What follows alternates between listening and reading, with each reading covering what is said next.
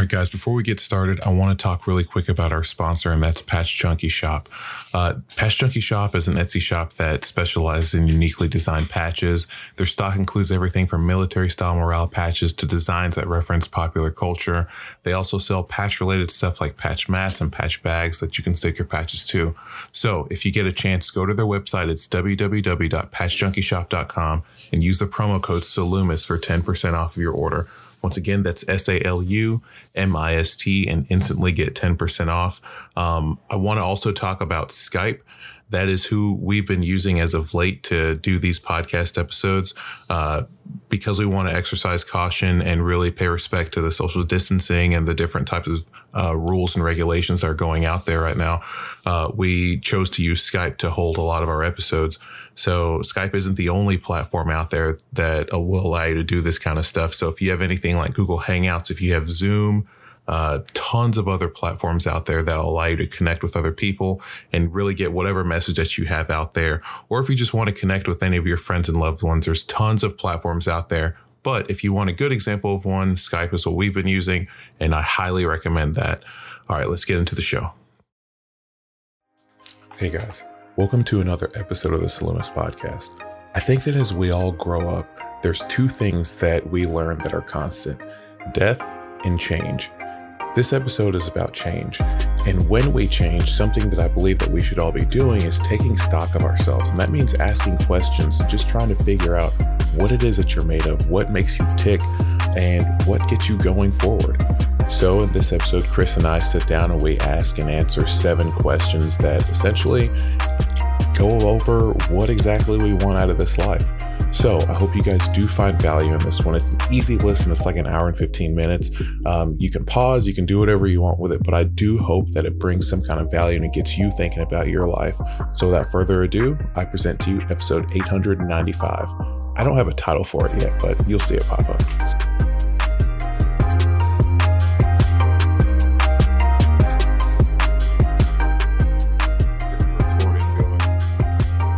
So, yeah, I uh, got a couple different things that I want to sort of go over. It's all it all encompasses around one um, one article that I read. And, um, you know, I think now more than ever is obviously a good time for for me to be taking inventory of myself. You know what I mean? I think you probably do the same periodically. You just kind of sit down, sit with yourself and try and figure everything out. You know what I mean? Yeah. And uh, in in this specific moment, um, I'm just choosing and to really take inventory. There's been enough changes, and uh, so now I just kind of want to work through those questions that I've that I've got here, and then maybe this could be something that other people can be um, thinking about right now, uh, as obviously everyone continues to, you know, navigate life through uh, um, through these through these times. So before we go into that, just want to know how, how's your week been, man? Man, my, my week has been, um, uh, pretty busy. Uh, yeah. I, I feel like I got a decent amount. I won't say accomplished, but a decent amount, um, lined up and put in good positions to potentially work out. But, yeah. uh, you know, everything's kind of blending together. Yeah. Don't you hate those weeks? Well, it's not so much about hating them, but there's something about, or don't you ever have, uh, clearly you are having those weeks where it's like you're just setting stuff up for another week. Well, that, where it's, that's where it's like nothing really happens, but you're just kind of like, you're just building, you know? Well, that's literally like the backbone of what I do is always like making plan upon contingency plan upon contingency plan. And it's just this never ending kind of thing. But yeah, um, with with my wings clipped, it complicates things a little bit more. But um, we're getting it done, man. Um, we're we're still doing the damn thing. Uh, my agency has really risen to the challenge, and we'll see how things pan out moving forward as far as, you know, allowing people to work remotely more. Sure, sure. Yeah, it's a, well, obviously I started my uh, first week of work, so that has been pretty cool, actually. I'm I'm a really big fan of the the team that I work with. um, it's cool working with like a, it's like a multinational team, you know? And, uh, so I think it's, it's just the conversations I've had. I'm just surrounded with so much intelligence, dude. It's, uh, it's a little bit intimidating, but at the same time, I'm in, just incredibly excited about it. You know, well, it's, nice. it's always, it's, it's always really nice to be like, feel like the dumbest guy in the room. Like yes. that's, there's a liberating fucking feeling about that. Like yes. there's, it, there's, less responsibility, obviously, on the top end that's involved. You know, you got a mm-hmm. learning curve and you're learning a whole lot as you move forward. But stepping into an arena like that where you've got all these heavy hitters, man, there's something to be said for that. Yes, exactly. I kind of feel like, remember the uh, when we would be on Facebook and you and me would be discussing something and, and Russ would like be like, oh, man, it, it was almost like the Matrix where it'd be like, someone busting the doors like Morpheus is fighting Neo, you know what I'm saying? And like, yeah.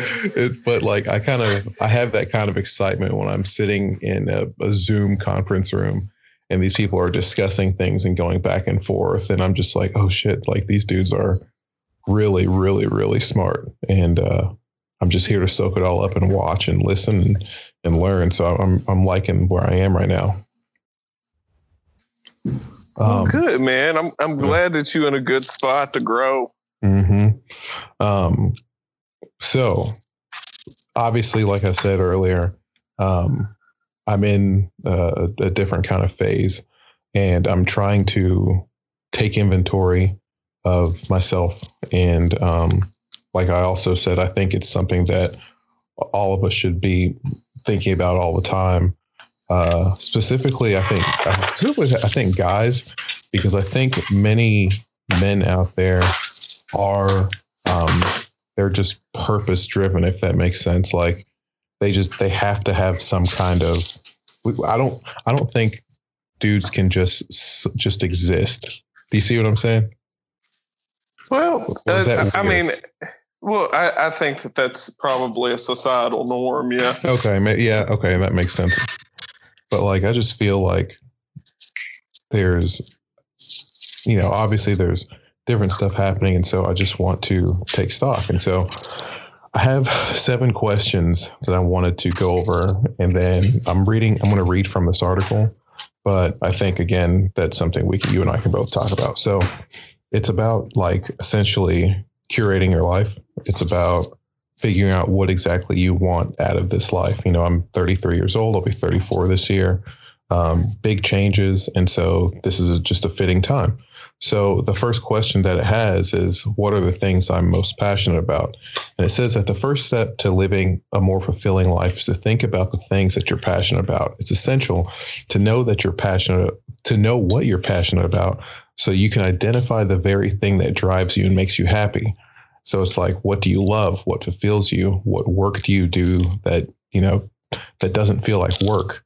Uh, it says, maybe you enjoy writing, maybe you love working with animals, or maybe you have a knack for photography.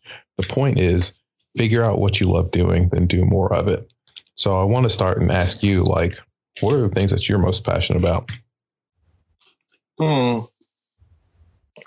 Well, um, I guess off off cuff, one of the the major things is obviously going to be like social injustice, that kind of shit, like leveling the playing field, being uh, willing to say things and go places and do things for the sake of people that aren't capable of doing it themselves or not willing to do it themselves. And that's not that's not to try and sound fucking noble. I mean, that that could be part of, you know, some kind of fucking narcissistic trait for all I fucking know. But yeah, the ultimate impact is something positive. But as far as passion is concerned, um, I like simplicity. Mm. And I know that that sounds like a generic fucking answer, but I just like, I like being able to maintain what I have within my fucking means, and um, also being able to imbue some of my own personal utility in, into it. Like mm. I- anything where I see the ultimate fruits of my labor, ends up being something that I'm passionate about. And sure. the like, uh, obviously, the weightlifting, you invest mm-hmm. the effort into eating a certain way, training a certain way, getting the right amount of sleep, not drinking, um, mm-hmm. and you get you get results. Um, it's the same thing with, you know, germinating seeds, you know, planting seedlings, watching them grow, setting a trellis up, and then, yeah. you know, having produce and things like that. Um, been reading up on my vehicle. Like mm-hmm. I, I, de- I deliberately bought an older vehicle with low mileage because the particular model vehicle I have is not particularly difficult to maintenance oneself. Like if something goes awry, it's not some big complicated hook it up to a computer, pull the entire engine out type of situation. Mm-hmm, mm-hmm. So I would say things that I'm I'm passionate about really just center around me, me not feeling tethered or sure. behol- or beholden to anything, mm-hmm. um, not being weighed down. That's yeah. that's what I'm passionate about. That's cool. That's really cool. I think for one of the things I've certainly learned over the, um, I don't know if you want to say past couple months or something like that, is that I've become more and more passionate. And this is going to sound such so cheesy or something. I've been passionate about just service, and it's it's like service towards others, but the other type is self-service. And um, like I've just really. Maybe it's because I've been around people like in my neighborhood who are just all about just doing nice shit for each other. Like I've started doing a, a little thing, and uh, I, ha- I felt like I had a really good one yesterday where I had just a service day. Right. And so I woke up and I just went and took care of shit. Like I, I would hit people up and be like, hey, do you need something done? And like I went to stop by my friend's house and helped him uh, work on his deck. He was building a new one. I stopped by a couple other people. I went to my uh, uh, my in-laws to help them till. Like, it's just stuff like that. Obviously, it's with all, like, distancing and stuff, you know what I mean? Kept distance, but just like, hey, I'm over on this side, and I'll just, you know, hammer some shit in or do whatever needs to be done. But it's just I've learned that, you know, my thing is is just taking care of people in some way, shape, or form. But then also, the self-service is an important thing because I always feel like there's a way to improve myself or something. And it doesn't mean that I'm like never satisfied with myself at all. It's just that the more that I figure out one thing that I've improved, I see something else that's like, hey, you know, while you were learning this thing, you learned something else about you. And so self self-service is a big thing to me. But to get that, I also have to build an environment that allows me to self-serve. And uh, as I've sort of started doing more just professionally and all that kind of stuff, it's just, it's really gotten me thinking about that. And so that's kind of what I've learned that my passion is. It's, it, you know, I used to say that my passion was like technology or stuff like that, but it's just service. And, and it really goes to like, this, what we're doing here on the podcast too, I think that is part of my self-service, but I think that it's also kind of like a service, if you will, that, um, that I feel that we do for others. So that's kind of where I stand on that one, but I was going to get your feedback on it.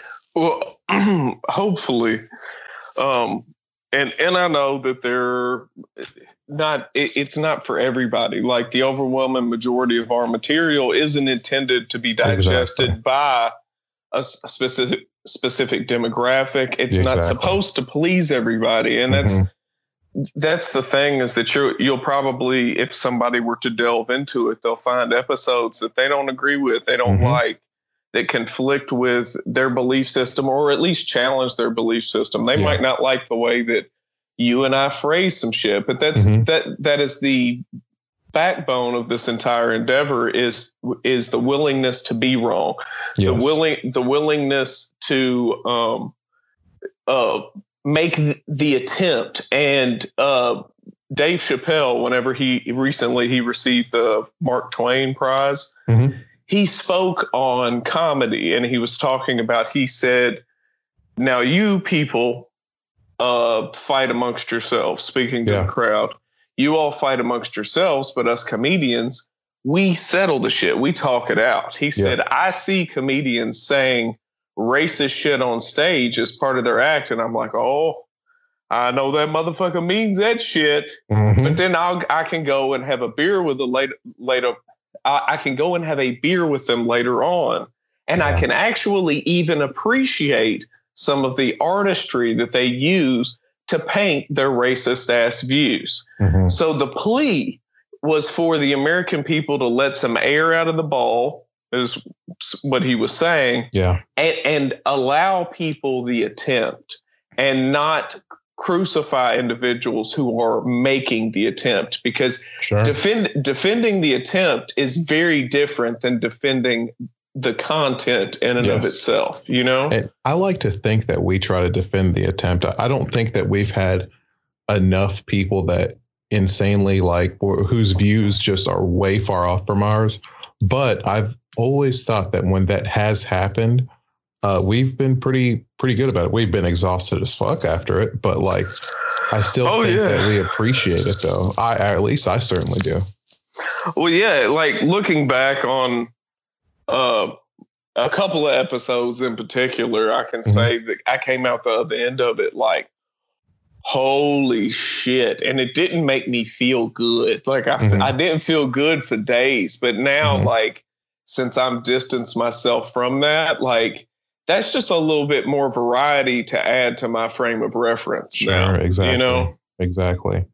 So the next part that it asks is, uh, what are my greatest accomplishments in life so far? And this one kind of bugs me out, because one of the things that I try not to do is, you know, rest on my laurels and stuff like that. But I do think that there's some point there. There is some goodness to that, because I think that there also comes a point where you have to think that you're doing something well. You know, like if you take that ten thousand foot view of your life, you're also going to understand, and we've talked about it, that your highest highs are never going to be as meaningful as your lowest lows. But sometimes when you look at your life from from that graph, you're you're going to see that you're making some kind of progress and you are doing good things here and there. And so what it says here, it says, think about your past experiences and the things in your life that you're most proud of. How did those accomplishments make you feel? Um, then it said, if you ran a marathon once and loved the feeling you uh, love the feeling you had afterwards. It says, start training for another one. If your child grew up um, to be a star athlete or a musician because of your teachings, then be a coach or mentor for other kids. And so what I think, at least for me, um, and I'd like to go to you to sort of talk about that. I think my greatest accomplishment was when I realized that that I'm, and I think you kind of helped me with this, is realize is that moment where I realized that I'm everything and nothing at the same time. I mean, just to put it in a way that is, is familiar with the content that we've said here.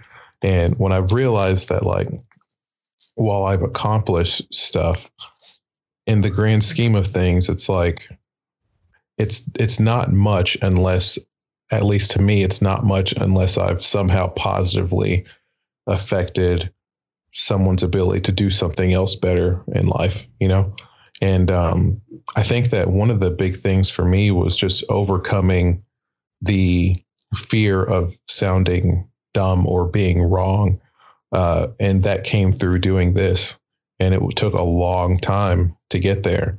But I think that was when I, when I stopped being scared about being wrong or sounding dumb or something, dude, it, it was so freeing. It really was. And so I want to know what your greatest accomplishment was. Um, so know, far, you're still young.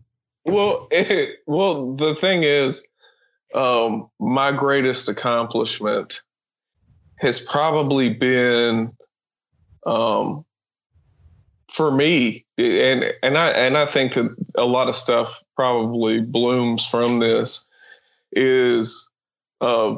being able to forgive people who mm-hmm. inflict inflicted damage upon me earlier in life. Wow. Um, I still haven't done that. Well, yeah. And like the, like growing up Jehovah's Witness, like, mm-hmm. um, you know, my my mom did the best she could given the situation. And I mean, she had a lot of pressure put on her by, you know, the congregation, and she's a single mom working two and three jobs, and I'm a handful to deal with. And, mm-hmm. you know, and, and I'm not allowed to do anything. I'm not allowed to get any of it out except, except for, you know, through my own endeavors, like reading and like doing push-ups and flips and shit in the yard and whatever. But um, the the ongoing trauma that's associated with growing up Jehovah's Witness and not wanting to be Jehovah's Witness and not believing it, and mm-hmm. wa- watching literally everybody that you know pass you by. Uh, people are going and, and experiencing things in a normal fashion developmentally, and you have to conceptualize them in mm-hmm. order for, in order for you to understand that developmental phase and where those people are at. You have to develop your own abstract conceptualization of what it's like to have a Christmas, or what it's like yeah. to go on a, uh, trick-or-treating or some shit like that. And uh, that carries with it, you know, a lot of bitterness and an entitlement to, you know, feel like, well, you know, I was deprived of childhood, so I, I need to, I'm going to act this way. And then resentment that I may have carried towards my mother. Um, my greatest accomplishment, honestly, and and it's it's still something that I joust with, and mm-hmm. being able to acknowledge that it's something that I joust with is part of the accomplishment, is being able to let go and forgive, again, imperfect people who happen to have just been my parents, because mm-hmm. it could it could have been way worse. And, you know, I like how you and, said that, too, man. You said imperfect people that just happened to be my parents. Yeah, man, it was two imperfect ass people. And I appreciate they decided to get together and, and fudge and produce me and the other monstrosities that I call my siblings. And to, to have been given that that opportunity by these creatures. They're both impressive in their own right, but they're also both oppressive in their own right. Yeah. And uh acknowledging that they're not perfect and forgiving them for those imperfections. And then beyond that, um, forgiving them and letting go of any sense of, of bitterness or entitlement that was associated with what perceivably could, could be conceived as emotional abuse. Yeah. So anything beyond that, and I think maybe my profession, the fact that I didn't really, you know, I was so isolated, and I would, you know, try to pray to Jehovah occasionally and nothing mm-hmm. ever happened. Feeling like I didn't ever have a fucking voice, that may have been proxied in the fact that, you know, now I'm in the business of trying to facilitate the success of other people that can't really speak for themselves. Mm. So, um, yeah, that that's the, that's the best shit that I've probably done for yeah. me. You know, man, I, I want to go back to what you had said. Like, I don't think... I think there's there's something to be said about recognizing your parents as as the way that you do. And I think that that in that what is attached to that is a level of ownership of your future now.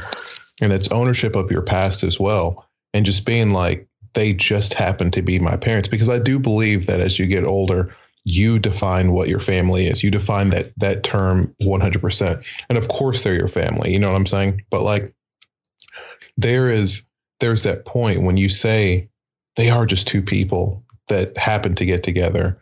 But there's a certain point where it's like, I've got control of what happens now. And I think that when you attain that kind of control of your life, when you attain that control of your past, then everything else is on you. And that's that's freeing as hell, man. Oh, yeah. And, and there's there's a delicate balance between self-awareness. Well, actually, no. Self-awareness is exactly that. Like, genuine mm-hmm. self-awareness is what it is. And then you have people that are not self-aware at all, in the sense that they just completely gloss over other people's feelings, um, or how they're coming off or how they're behaving. And then you have people at the other end of the spectrum that are probably hyper-reactive. Mm-hmm. Uh, but it, it is it's it's a fine line, man. And yeah. uh, and whenever we're dealing, especially with loved ones, Uh, God damn, it, it it's also a fine line, because there is this deeply ingrained uh, societal norm where, like, blood is thicker than water, But there's yeah. also there's also the possibility that's that some of that blood is toxic to you. Yeah, man. And it's and it's absolutely okay for you to love somebody from a distance and still provide meaningful supports where appropriate. But mm-hmm. setting setting those boundaries are fucking pivotal. But it that's a delicate balance as well. Toxic yeah. toxic fucking people can also love you at the same time. Mm-hmm. Um, and and I know that's a weird thing to say. Pe- people it's would true, probably. Though. People no. would prob- people would probably disagree with the phrasing of it. They would probably, mm-hmm. their concept of love would be like, well, that's not really love. Well, love is a chemical fucking reaction. Exactly. First, first of all, or a series of chemical reactions. And then uh, social ties, normative behaviors, just uh, familiarity, all kinds of goddamn things that come mm-hmm. together that are associated with what we conceptualize as love. And love is not the same per individual, you yeah. know? Um, But again, like I'm saying, that there are, there are people in your lives that maybe don't cross over a threshold where um, you have to completely disconnect with them mm-hmm. or have nothing to do with them. But you sure as shit, especially if you're a grown ass adult who has needs and wants and aspirations that are going unfulfilled. I will tell you that having a monkey like that hanging on your back, that dark cloud looming when you're a grown yeah. ass adult, is a stifling fucking yes. force, yes. especially if you're hitting your thirties and you're still beholden to the normative value system mm-hmm. that is your core family. It sounds kind of culty, honestly. Yeah. Yeah. It, it's a little culty, man. Mm-hmm. I agree. Um, I want to go to the third one. It says, if my life had absolutely no limits, what would I choose to have and what would I choose to do? I want you to answer that one first. No limits. Like mm-hmm. I, I So you all the money, like, all the I, whatever. Well, I basically have the the I'm all powerful and all knowing and everything. Um, I guess. Okay. Oh man, that's that's but that that's quite a bit of not limited. I'm I'm thinking more like, okay, all right, fuck it, all limits. That's fine. If you had all the time and all the money in the world, let's just let's keep it to time and money. Because if you had power, I, fuck, man. I would go around facilitating um, the best and brightest, no matter if they came out of a favela or where the fuck ever. Like, I, w- I would invest in finding exceptional beings everywhere. It would be light, lightweight assembling a, a team of superheroes. Yeah, that would that would be my perpetual goal, is to go around and remedy this deficit whereby you have you have people with exceptional minds that are not afforded the same opportunities and they don't start out at the same point exactly. in the race. Yeah. So I would, if I had unlimited time and resources, I would invest overwhelmingly into that as best as I could. And the people that implement that, invest in them as best as I could. And uh, I think, uh, fuck. And, and, and one more thing, if I, if I could, and I know that you're like, Jesus Christ, Chris, but no, the, the, the other thing that I could, without me going to some big extreme and like talking for an hour about what I would fix, yeah. I would abolish a, a retribution based legal system in the United States, get rid of for, for private or for profit prison, private prisons. Um, I would completely eliminate that shit. I would redirect and create an investment whereby we don't have, we have a much lower crime rate and we have a much more functional society because we don't yeah. have de- delinquency on one end. Sure. Um, yeah, so I like that. Other than that, you know, I just piddle around and raise goats and sh- shoot guns and party and shit. You said a party. You'd be yeah. like the, you'd be a good natured Dan Blazarian. That's what you'd be. God damn. I, I, I yes, you I, would.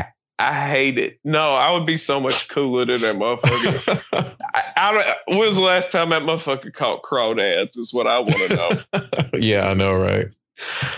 That's funny. So what I would do, And and really, I, I've had some time to think about this one. It, it's that I would ask people the same question and I would just do it. You see what I mean? Like, because I would have all the time and money in the world, and I would just be like, I would literally go up to random people and be like, what's something you've always wanted to do? And they'll say it, and I'll be like, all right, pack your fucking bags. Let's go. Do you know what I mean? So you'd like, be a just, genie. You'd oh, be dude, the be unlimited, unlimited wish genie. Yeah. I mean, like it was, I was, I've been watching, um, I can't remember the dude's YouTube channel. I don't know what he does for money, but I know he probably gets the money from YouTube. So he continues what he's doing.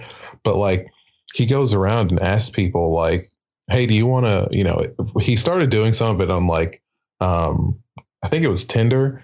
He would like on the first day, he would be like, do you want to go to, do you want to take a trip? They'd be like, what? It's like, he's like, right now, I have a plane leaving in three hours. Do you want to go take a trip to like Iceland or whatever? You know, he'll like have some place booked. If they say no, he just still goes anyway. But if they don't, if they say yes, then they go. And they just, he like, he equips them with a camera and they just vlog the entire way. Do you know what I mean? Like the trip, getting packed, just having a blast, you know? And like, it's, it's just really cool. And he would even do some where he'd just be just out in the street and would just ask someone, hey, if there's a trip to go to X country or something like that, would you go?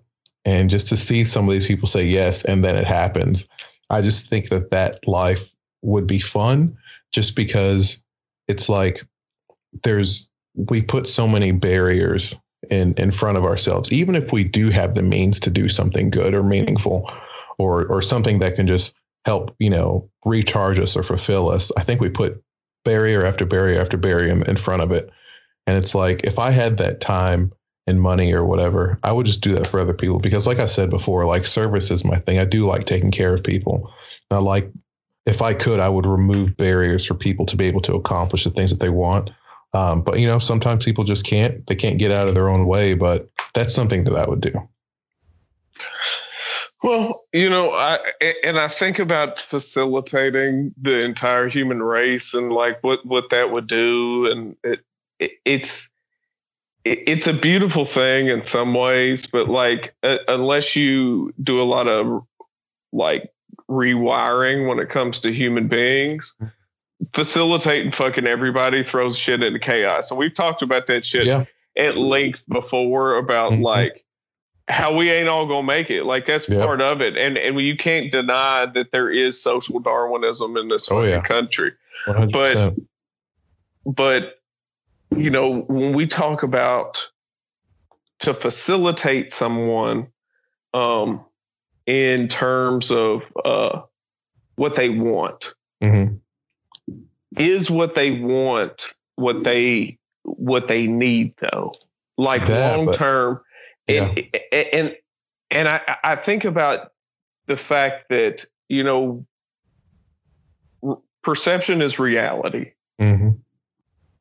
Um, if people can put their framework of or whatever lens that they view the world through aside to look at a body of data mm. on a topic, whatever that topic may be, you can generally reach kind of a fundamental consensus. And then from that consensus, then you can have a logical debate. Sure, the, sure. The problem is, is that people bypass that shit altogether mm-hmm. and jump straight to the fact that like, I, I have my rights. Um, yeah. I can, I can do whatever I want to do. Um, so there is also this fucking just razor thin line Mm. where you facilitate somebody's freedom to create their own reality. Yeah. Because again, perception is reality, and each and every one of the organisms that are listening to this podcast, are part of this podcast, are subject to that same thing. We all just biologically look at things somewhat different. We all yeah. e- experience things in a different way. So yeah, and I think though, if here's the thing of why I also like the idea though of just providing that thing for someone is that it might it may very well lend to them being like, oh, it's not really this shit that I need, and I think therein lies the growth. And it's, you know, when you have that thing, you and you see it, you see people that maybe come across a shitload of money, they think that's going to buy them all the happiness in the world, and they realize it doesn't. Like, I want to be able to facilitate that type of growth in someone. Like, one of the things that we said a long time ago is, has anyone ever gone to these countries that hate us and just been like, what, what do you want? You know, and listen to that part. Like, I would imagine that if they actually told us exactly what they wanted and we would just give them what they wanted, because I would, I would go so far as to say, we want to be left the fuck alone, you know? Like, if we just granted people that wish and just left them alone, or put them in a position so that they, no one would fuck with them and they wouldn't have a desire or need to fuck with anyone else, then I think that would be cool. I don't know. It's just, and if they Man. learn that they need other people, or they, if they learn that they need something else, and therein lies the growth, and we may or may not be at a, you know, a new step, or we may or may not uncover more problems. But I just, I don't know. I like that. I hate when people come up with an excuse of why they can't do something. And so if I, again, if I can remove that excuse for people with time or money or something, then I would do it. Well, and, and I always think about how dogma plays in, and how really the, where you slide off of the trajectory that you, in my opinion, should be on, mm-hmm. is whenever your reality that you are facilitating that causes you the greatest degree of comfort, contentment, fulfillment, self-actualization. While you are acknowledged that you are creating this reality, using, again, as close to an objective reality as we can possibly muster outside of ourselves, mm-hmm. you know, collectively, using that as a framework, um, there's a delicate balance whenever you're creating yourself and creating your own reality, that you don't fall into some kind of dogmatic paradigm. Yeah, that makes no, sense. Totally. No matter, do, no matter what you're doing, you always having, having some measure of plasticity yeah. when it comes to your understanding of the world mm-hmm. is absolutely fundamental. Yeah. I can certainly see, um, my thought process or someone's thought process becoming dogmatic. If enough, if enough good things, if you will happen, enough of the same result happen, it starts to become dogmatic. And then you, you forget, or you disregard the, the possibility of, or you disregard the potential for other possibilities. And, uh, and when those other possibilities do come to fruition, you see a lot of people crumble because they thought they, or they learn that the world's not how they sort of formed it dogmatically. Does that make sense? Oh yeah. I mean, or, and maybe not even crumble, but try and reinvent themselves mm-hmm. agonizingly. Yes. Um, to, to adapt, to conform mm-hmm. to that paradigm, because yeah. that, that has, that becomes their new reality. Mm-hmm. It's, mm-hmm. it's, and again, there, it's just, you're just going with the even flow of the fucking tide. Yeah. You're not, you are not an active participant in your own fucking life. If, mm-hmm. if you're adhering to some dogmatic paradigm along the way, yes, be you. I, I mean, what the fuck ever, with, within reason, as long as it doesn't negatively impact another person. Yeah. And, yeah. and we're not going to sit here and argue the finer points of how, well, I can't just sit around while homosexuals are getting married and not say something about it. Like, that's not harming you. So shut yeah. the fuck up. Like, I, that is not your right. So just stay that's out of funny. It. But, uh, but yeah, man, uh, on, on the way to self-actualization, and I know that we've used Maslow's mm-hmm. hierarchy of needs extensively here lately, but on the way to that self-actualization, which is the point where I feel like humans reach what, you know, some religions would define as enlightenment. And we yeah. maybe, maybe not even religions, but any number of philosophical guidelines would, would see self-actualization as a point of enlightenment. Mm-hmm. And all, along that way, again, almost every fucking step leading up to it. Yeah. Um, especially in between the, uh, uh, need to be loved, connected, that kind of shit, and yeah. esteem in that kind of area, that gets rammed down our fucking throats as what is the most important thing. And in reality, it's It was never either one of those things. Yeah. Those those things are inside of you. And I know that's corn dog bullshit. It's not, it's, it's not corn dog bullshit. It, like it but, is inside of you. It, and and that's that's the thing, is how fucking empowering it is to do things yourself. Like yeah. to to not be afraid to fucking fail. Mm-hmm. To not be afraid, like, I've always been interested in doing this, but no, I don't want to I don't want to spend the money and then me be not be good at it. Man, failing, you got you got to yep. develop a proclivity to to I, I guess appreciate the fail, yeah. appreciate taking the L, appreciate and learning the process. From yeah, That's and and, and and and the attempt. Again, going back to what Chappelle said, fighting for the fucking attempt. Mm-hmm. Yeah. The um the next question I want to ask is, it says, "What are my goals in life?" Um, and that, of all the questions on this list, that's like my hardest. Um, like it, some of it is, I just, I don't know, dude. I don't know how to figure out what my life goals are. Um, I don't know if I should have them. I think my biggest thing, or uh, the reason why I say that I don't know if I should have them, is because I feel that if I set, I know that there's something there, okay? But I feel that if I start to define what that something is, I'll start to do things that might block out the potential for other things. Do you see oh, what yeah, I mean? Yeah, absolutely. Like confirmation bias type shit. Yeah, yeah, it is. It would sort of be like confirmation bias. It would almost sort of be like a, like almost like a, a little bit of like a self-fulfilling prophecy or something. Like if I keep telling myself that I've got this goal to do this, then I may, I may complete that or something like that, but I will become one track. Um, I'll start to believe that my only purpose in life is to do this one thing. And I think that as, as I started to, cause I, my, my goal used to be like, to be really like badass in technology and all this other kind of stuff. And I'm, and when I let go of that, things sort of shifted to like, how can I, how can I make an, a, as big of an impact on as many lives as possible? And I don't think that in itself is a goal. Um, I think that that's just a, that's a way of life.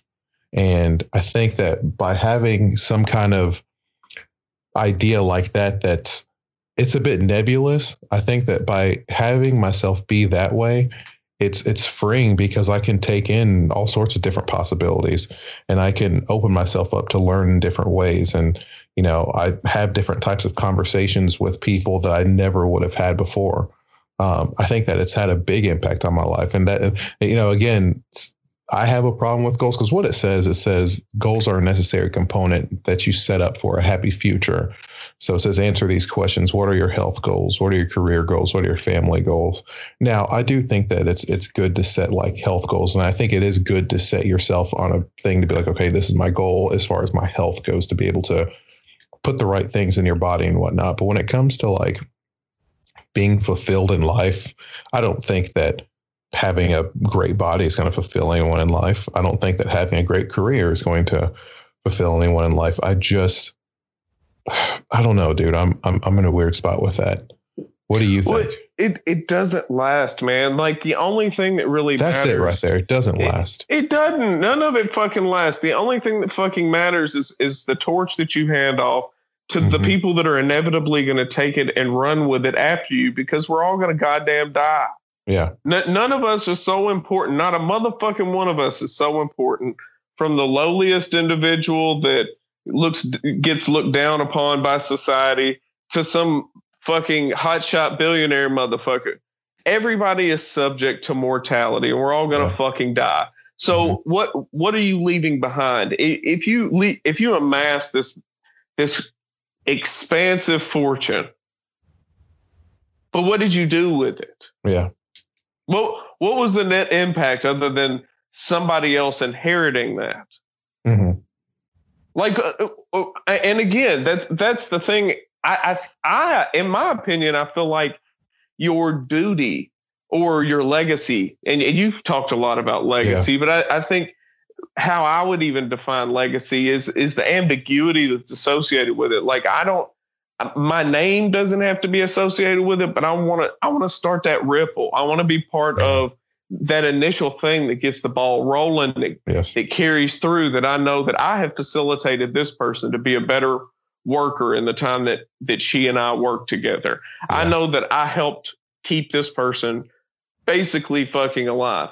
Like mm-hmm. it, those those victories, they they fucking add up, man. But um, honestly, it, at this point in my life, um. I, I would prefer to just be left fuck alone. Mm-hmm. You know, like I, yeah, I, yeah. I, I, I would, I would prefer to just have my own little private, private fiefdom. Mm-hmm. But, but I understand that there is, there is, there, there's this just beautiful fucking array of different social structures that we navigate. And yeah. it's, it's the awareness that they are only social structures which we are navigating that makes the difference between the person that is sub subjugated by them and mm-hmm. the person that is using them to their advantage, or or at least successfully navigating them. Yeah, man. I think if, if people, for the people that do listen to this episode, I one hundred percent believe that you need to sit down and ask what your goals are in life, and if those goals are actually, if it's really that serious, you know what I mean? Like, is it that serious? You know, are are you allowing yourself to set different milestones? Are you like, are your goals putting you in, taking you on a course that you may not like, and um, or that that may do more damage than good in pursuit of that goal? That is something that scares me a little bit too. I mean, I, and I don't know. Again, it fundamentally escapes me why we laud a social system that applauds this idea of the freedom of an individual to amass wealth that they will never be able to utilize in any meaningful way throughout the totality of their existence. And when I say meaningful way, I mean on the one to one to one when it comes to the population of the fucking mm-hmm. world. Yeah. And And like I was, I was trying to say, and then it, it got away from me. I feel like your your obligation to reinvest in humanity and give the next wave of able-bodied, able-minded individuals, you know, just a little bit more of a fucking edge over mm-hmm. the pre- previous generation, because that's what you do as a parent. Why wouldn't that make sense on a macro scale when it comes to an entire generation? You know. Yeah. Mm-hmm. So, so you want to pass on and make that shit just a little bit better. I feel like that one's obligation to do so should scale up with their means. Mm. That makes sense. Uh, the next question that it has is, whom whom do I admire the most? So it says, following the path of successful people Uh, can set you up for success, but think about the people you respect and admire the most. What are their best qualities? Why do you respect them? You know, what can you learn from them? It says you're the average of the five people you spend the most of your time with. So don't waste time with people who hold you back from achieving your dreams. So I know we, I, I sit there and think about the episode that we did called Kill Your Masters, but um, mm-hmm. do you have people that you admire the most? Well, yeah, like um, I won't say like Killer Mike is somebody I admire. I appreciate Killer Mike. Um, I think he's a champion on a lot of levels. But the people I would say that I admire would be um, George Carlin, mm-hmm. enormously formative and a lot of ideas that I've I've had for longer than I've even known what to do with them, really. Mm. Um, Dave Chappelle, I admire an enormous amount because his his absolute candor and the fact that he dissects not only jokes, but the fabric of language and society and and being offended and normative values. When he, he breaks it down to the very fucking molecule, mm. um, it's beautiful. And the first two people, and oh, and then Patrice O'Neill, the ultimate fucking comedian, the ultimate, it, when it came to what Dave was talking about as far as fighting for the attempt, Mm-hmm. The the ultimate fucking undisputed champion of fighting for the attempt was Patrice O'Neill. And yeah. he said a, he said a lot of horrendous shit that people would love to just be like, he was a terrible person. Sure. He he was he was doing his art. He was mm-hmm. eliciting response. And it might not have anything to do with his intrinsic belief system, but man, he was fucking doing it. Yeah. So a- out of the three people that I've named, I think that all three of them, or none of the three, conformed to societal norms. I, I don't think any of those three individuals could ever be considered rule followers by any means, or establishment by any means.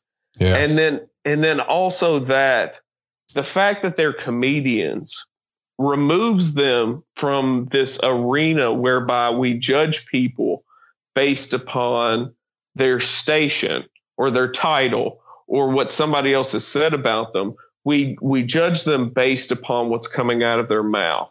Mm-hmm. And how and how they are communicating with us. And I think the ability to effectively communicate ideas to other people is one of the most indispensable, I, I don't want to say crafts, abilities, gifts, whatever you want to call it, that any human being can have. Being yeah. an effect, being an effective communicator. Mm-hmm. And uh, so, yeah, my heroes are all comedians. But sure, sure. What about you? I think that, um, not to sound like super cheesy or anything like that, but one person is uh, is certainly uh, my dad. And it's not because he did everything right. You know, it was when he did the wrong things, he was telling me why it's the wrong thing, you know, and he was the first person to tell me, like, hey, you're here to be better than me, you know. Um don't make these choices that I did or something, or, or think about a more efficient way to do this. And uh, I think that as a parent, we all think that we know the best way to do stuff. Um, and it's the hardest thing, in my opinion, to teach someone to do something better than you when, you know, everyone says lead by example and stuff. And as one person is doing something, they're telling you, like, This is this is the best way I know how. You might have a better way to do it. You know what I mean? Yeah. Um, I think it takes a lot to to to do something like that for someone. I do think that it is a harder method, um, but it's it is a method that I feel has certainly got me uh, a good distance. The other one, and this was, you know, since I was a a late teen, is actually Mark, and um, and. When I was when I was a probably like nineteen, yeah, nineteen or so, it was weird because with with Mark, he would somehow show up whenever there was some shit going wrong for me. You know what I mean? And it was just, and he was just older than me, so that he and he would just happen to be in a. Uh, I mean, you know how Mark is. He's always reading theories or all these, you know, philosopher books and stuff like that, and. Um, Um, so I learned a whole lot from him, not just technology stuff, but um, I, I learned that there was a another side of humanity than than the, than our stuff that we use, than our tech that we use. And um, I had never actually started to do any sort of self-reflection and self-criticism, honestly, than the time that I actually uh, f- like first started really, really seriously hanging out with him. And uh, so, and for, he's interesting even now because, and he, and I'm glad he's not here to, to listen because he would be like, shut up, please. Um, I, there's a, there's a short list of people that have the, it's, it's weird. It's like a weird type of bravery, almost like a childlike bravery to just be like, why are you doing that? Do you see what I mean? Like to ask someone like, why would you think that? Or to say, I don't know. Like if you if you remember our just our last episode when I was like, Mark, what do you think? And he was like, I don't know. You know what I mean?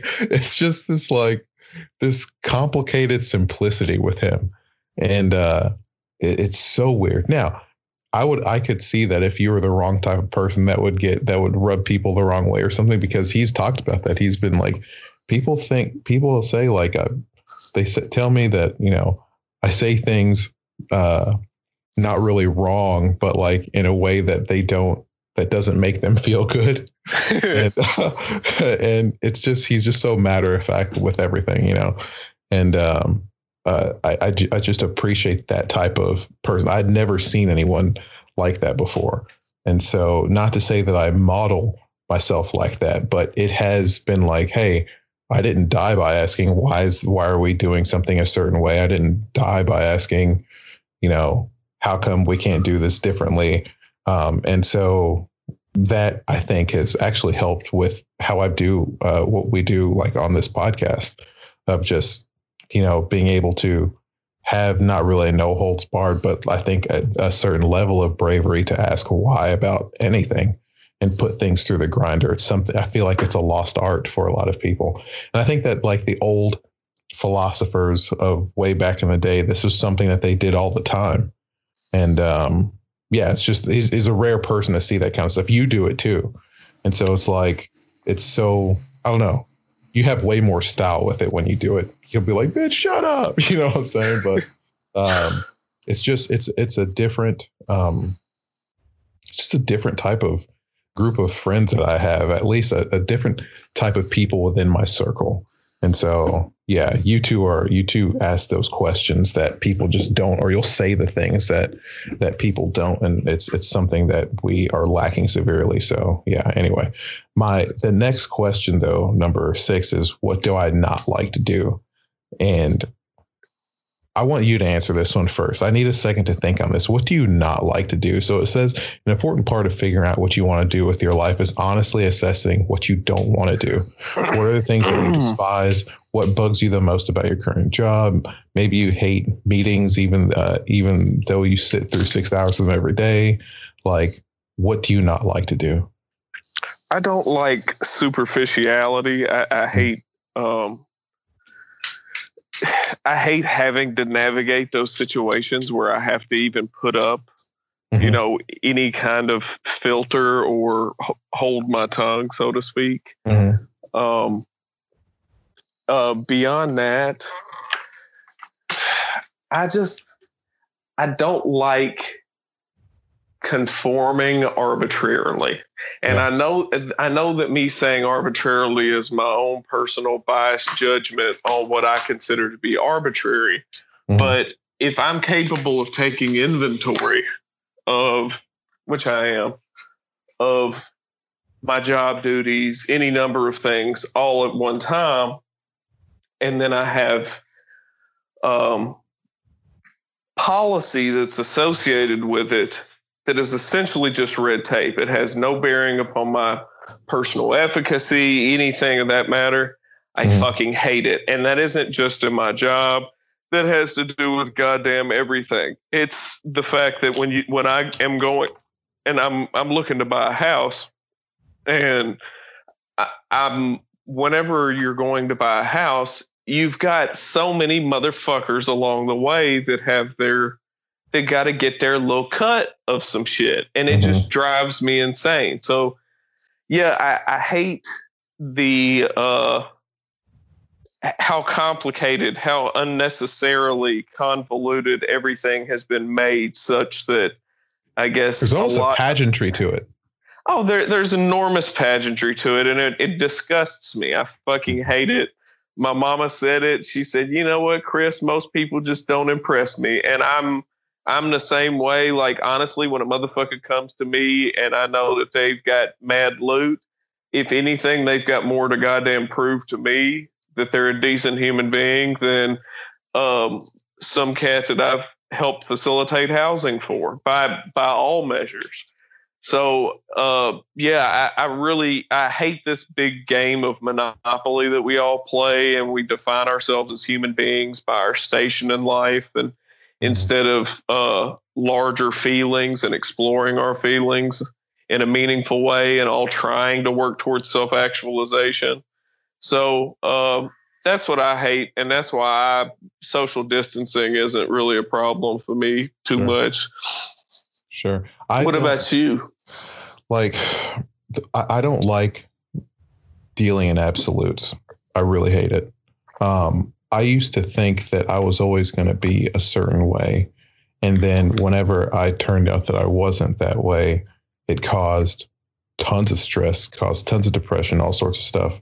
I think one of the the things that I was I'm, I'm thankful to do is that I don't deal in, in absolutes. I think that there's always a way through something. There's always a possibility that one thing may or may not happen. And by not dealing in absolutes, it makes me sort of listen better. Um, it makes me think better. I think it also makes me feel better. I used to think that like, oh man, I'm just not an, an emotional person. Like I would deal, like I would never cry about that until things would happen. And this is like nothing, just like in life in general, there'd be things that would make me tear up. Like if, you know, you see like, um, it'd be these random YouTube videos that, you know, how if you're on the dark corners of YouTube and you're just looking at shit, then all of a sudden you're like, why the fuck am I crying? You know what I mean? Yeah. Like, um, it's just. Puppies in the cup. Oh man. Missing they feet. It's wrong. Oh my God. You my remember God. That? You know what that's from? No. There's a kitten with a pencil sticking out of its face. Wow. Who's out here stabbing? It's Patrice O'Neill, elephant in the oh, room. Oh shit. Because he's a he was a huge animal lover, and he's talking about uh, at two a.m. you watching, and then Sarah McLachlan comes on, and all the sad oh, animals, yeah. And he's like, "Why am I crying?" And he was like, "Yeah, they're saying that in the arms of an angel." They, like, and and yeah, and you do you end up there is a pencil sticking in a, in a cat's eye. You're just like, so just ten cents a day. That's all I need to do to donate he, for these animals. He said, "Who is stabbing k- kittens?" With pencils. Oh man, people are assholes. Yeah. But yeah, yeah, check it out. Everybody that listens, uh, watch Elephant in the Room by Patrice O'Neill. It, I know uh, some of y'all got time on your hands, but uh, just watch that. Yeah. Yeah. It's again, the, the thing with, with absolutes is, um, and that's also why I'm fighting right now with, with forgiveness uh, for people is that um, I used to be in this mindset where it's like, if you're cut off, you're cut off forever. You know what I mean? Like, I'm like, I, I don't give a shit what happens to you. But now I'm just like, it. I didn't realize how much energy it takes to have that kind of mindset.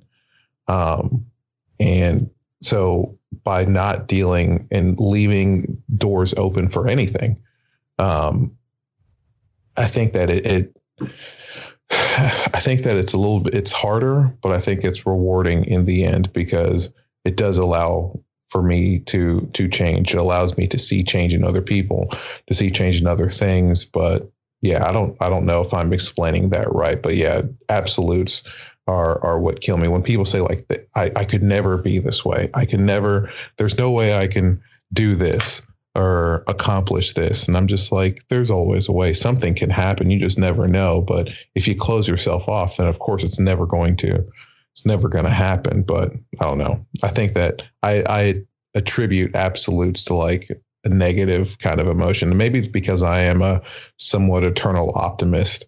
I tend to, um, I tend to like twitch a little bit when people tell me some shit that's absolute. Like it's always been this way. Like at my at my old job, when people would tell me that, I would lose my mind and be like, that's that's so dumb. Like, we've got to stop thinking like that. But anyway, um, the last question, um, it says, how hard am I willing to work to get what I want?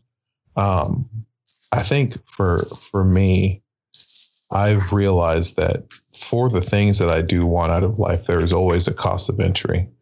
And there are. I like to think that I'm willing to always pay the cost of entry into the things that I want. Um, but I feel like I'm willing. I am willing to work.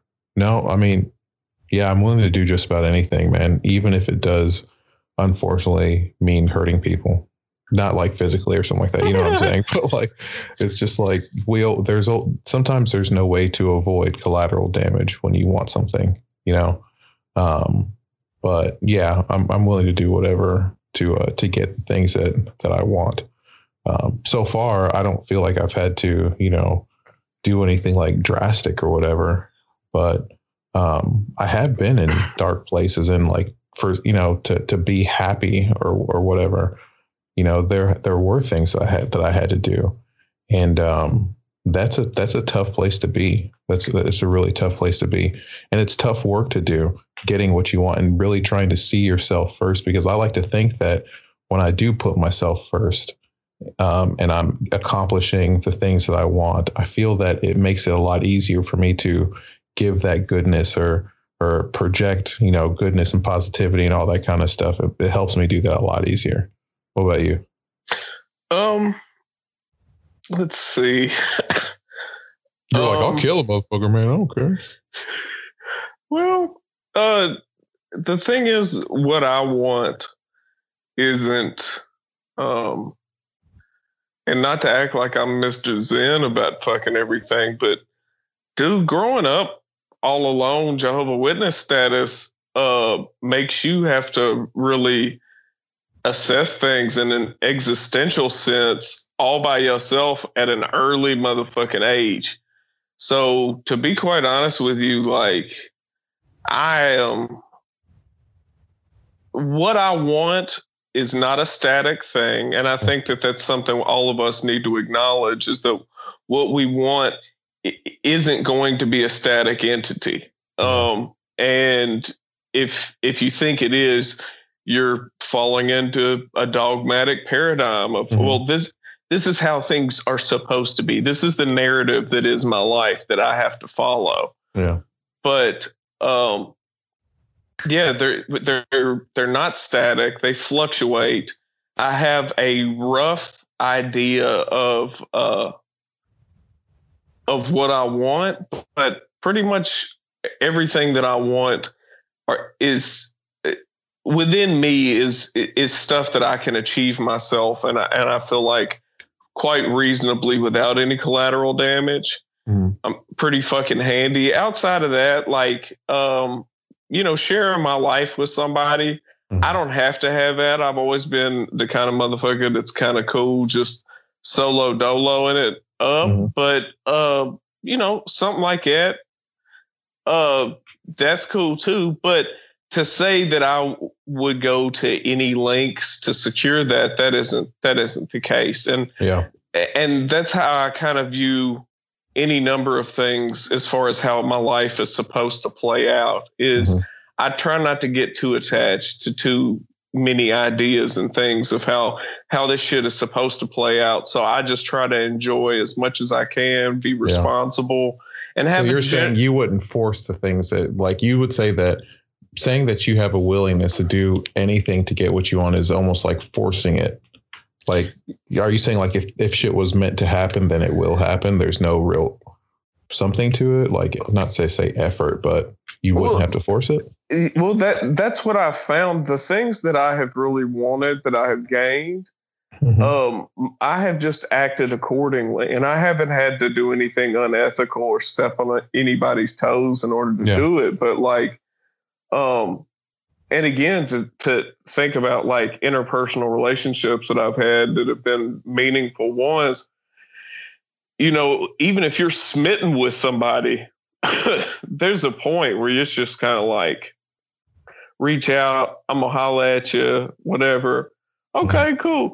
And just leave, leave it, let, let it be, whatever, whatever's going to fucking happen is going to happen. But, but if it's ever forced anywhere along the way, then it's not, it's not real. It was never real to begin with.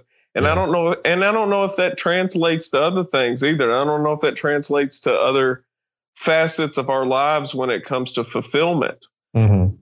that if you have to go about it in means that, that step outside of what is native to you, native to you as a person and your own predispositions, was it ever sincere, or is there a tinge of some co- kind of uh, other factor at play? Mm.